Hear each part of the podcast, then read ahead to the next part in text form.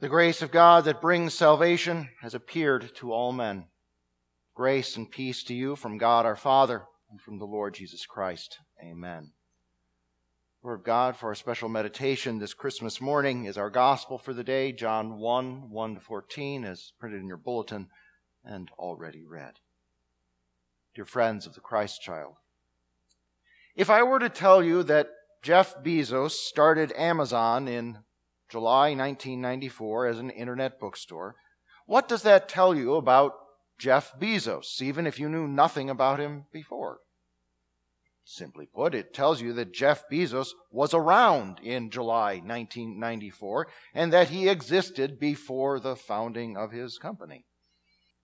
The Bible got its start thousands of years ago, but its very first words, four in English, three in the original Hebrew, tell about the start of the world. In the beginning, God. The next words, created the heavens and the earth, are important, but the greater truth that precedes them are the first ones. In the beginning, God. Because that means that before there was a world, before there was anything, before even time existed, God was there. For him to act, he had to be there, and he was.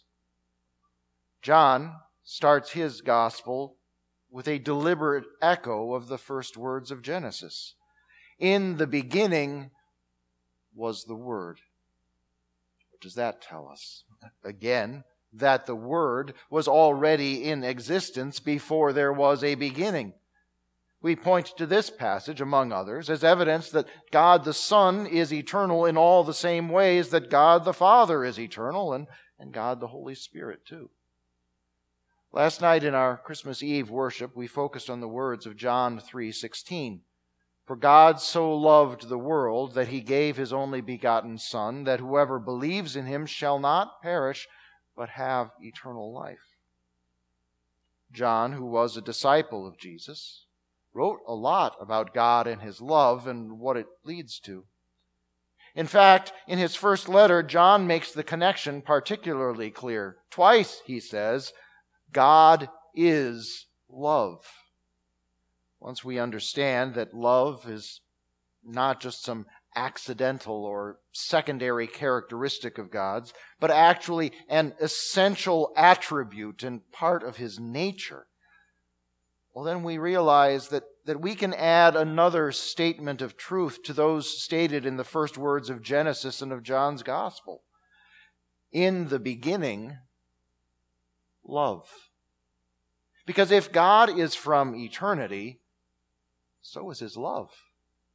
Which means that it has always been there and always will be there. Our second lesson from Hebrews 1 makes clear that the Father's love for the Son, the, the radiance of God's glory, is an always thing. That is affirmed for Jesus and for us when, when at his baptism and again at his transfiguration, the Father speaks and says, This is my Son, whom I love. But from the beginning, God's works and actions have also spoken to his creation, saying, in effect, This is my world, which I love. At creation, he, he fashioned a, a perfect world of peace, growth, and harmony among all creatures, between our first parents, Adam and Eve, and, and between them and their Creator. His love filled, guided, and, and brought joy to all things. And God's Son was at the center of it all. Through Him, through the Word, everything was made. And without Him, not one thing was made that has been made. In Him was life, and the life was the light of mankind. Sadly, that perfection did not last. Adam and Eve's appreciation of God's perfect love did not last. They thought they were reaching for a greater light of knowledge when they reached out and ate from the tree of the knowledge of good and evil. But that led only to darkness. They cursed themselves. their descendants, and all the world with their sin. But God's love for them and for his world was still there. He had not changed, even though we had. We, we, saw that in last night's reading from Genesis 3. Even as Adam and Eve tried to hide from him after their sin exposed them, their Creator sought them out, not to condemn them, but to restore them to fellowship with them, with Him. And to do so, He made a promise that from Eve's descendants would come a Savior, one who would crush Satan and undo all the wrong that they did with their disobedience and pride. As the years passed after Eden, the Lord not only repeated that promise, but expanded on it. He gave more details about the coming Savior. He would be from Abraham's offspring and from Israel's and from Judah's. He would be a king in the line of David. He would be born of a virgin, born in Bethlehem in Judah. He would be a servant of the Most High who would be our substitute in taking the punishment that our sins deserved. He would also be the Lord, our righteousness. And behind all of the prophecies, through all the promises, was always love. God told his people to watch and to wait to trust Him for the salvation that was coming through their Messiah. And God was arranging all things through the world and through history, all, arranging it all for the birth of the Savior. Not because people had stopped sinning and showed themselves worthy of His attention, but despite their wickedness, idolatry, and repeated rebellions. He did all this. He kept on with all of this because his love for the world was greater than all their sin. And he was determined to do for them what they could not do for themselves. And finally, at Christmas, love. God so loved the world that he gave his only begotten Son, that whoever believes in him shall not perish but have eternal life the Father sent his Son to earth because he loved sinners. The Son willingly left his glory behind and took up residence in a virgin's womb and then a humble manger because he loved us. God did not want us to die in our sins and suffer forever in hell. Instead, He wanted us to have our sins taken away forever so that we could live with him in paradise forever. And so, in love, Jesus was born. The Lord comforting his people and redeeming them, just as was promised. He was the real light that shines on everyone. And that first Christmas night there in humble Bethlehem, he came into the world even though the world neither recognized nor welcomed him, though the world had been made through him.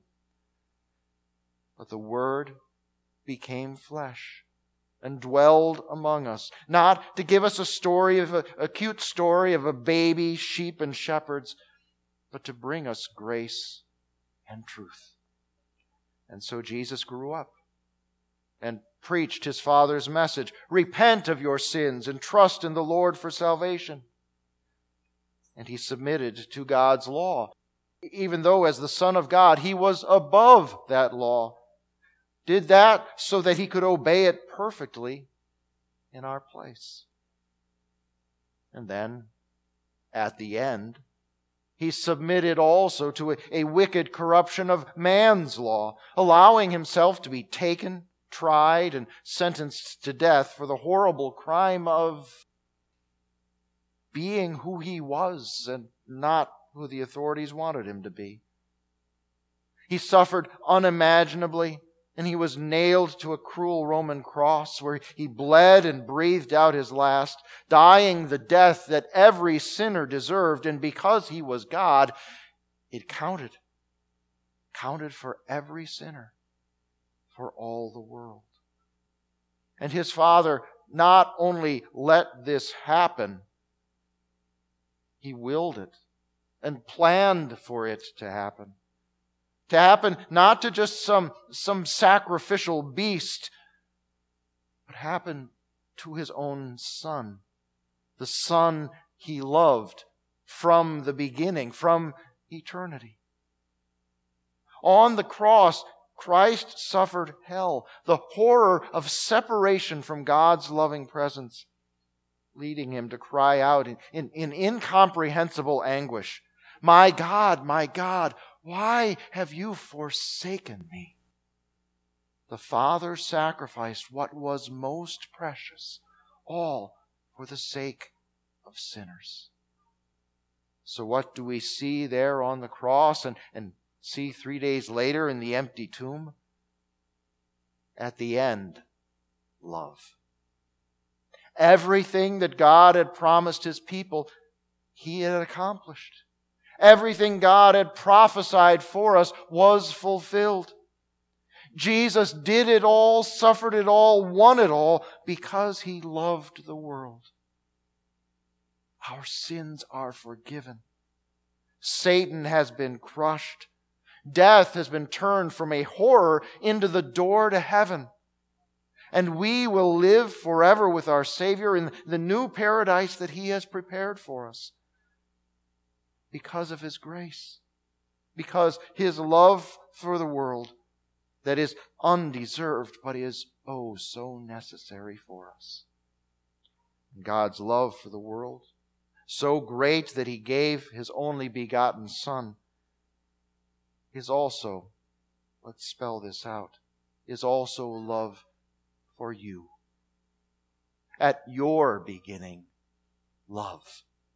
When you came into existence in your mother's womb, God loved you. And at your new beginning, love. When He brought you into His family of faith with a rebirth in, in baptism through believing the gospel of Jesus and at every point since your beginning. Love. Forgiveness, not just for yesterday's sins, but today's too. The comfort of, of the gospel for your troubled, guilty heart. A place with Jesus, your brother. The assurance of eternal bliss at the end of all of life's problems the confidence that, that even though you suffer griefs and sorrows, pains and persecutions in this life, He has you firmly in His hand and will never let go. You are His children, born of God your Father. Because the love of God that was there before the beginning will be there until the very end and for all eternity. Not just love for the Son, not just for the world in some general way, but for you in particular. It is a gift wrapped up in swaddling clothes and, and labeled with your name, and it can never be taken away from you. Remember the words of the Apostle Paul in Romans 8. What will separate us from the love of Christ? Will trouble or distress or persecution or famine or nakedness or danger or sword? No. In all these things we are more than conquerors through him who loved us. For I am convinced that neither death nor life, neither angels nor rulers, neither things present, present nor things to come, nor powerful forces, neither height nor depth, nor anything else in creation will be able to separate us from the love of God in Christ Jesus our Lord.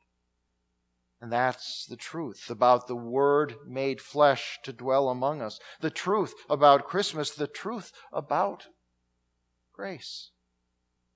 In the beginning, right now, at the end, and forever, love is always there. For you, for me, from God in Jesus life, light, joy, and glory in the highest. these are the wonders of this celebration. But the greatest gift is this love. Amen. Please rise. Now may the God of hope fill you with complete joy and peace as you continue to believe, so that you overflow with hope by the power of the Holy Spirit. And the peace of God, which transcends all understanding, will guard your hearts and minds in Christ Jesus. Amen.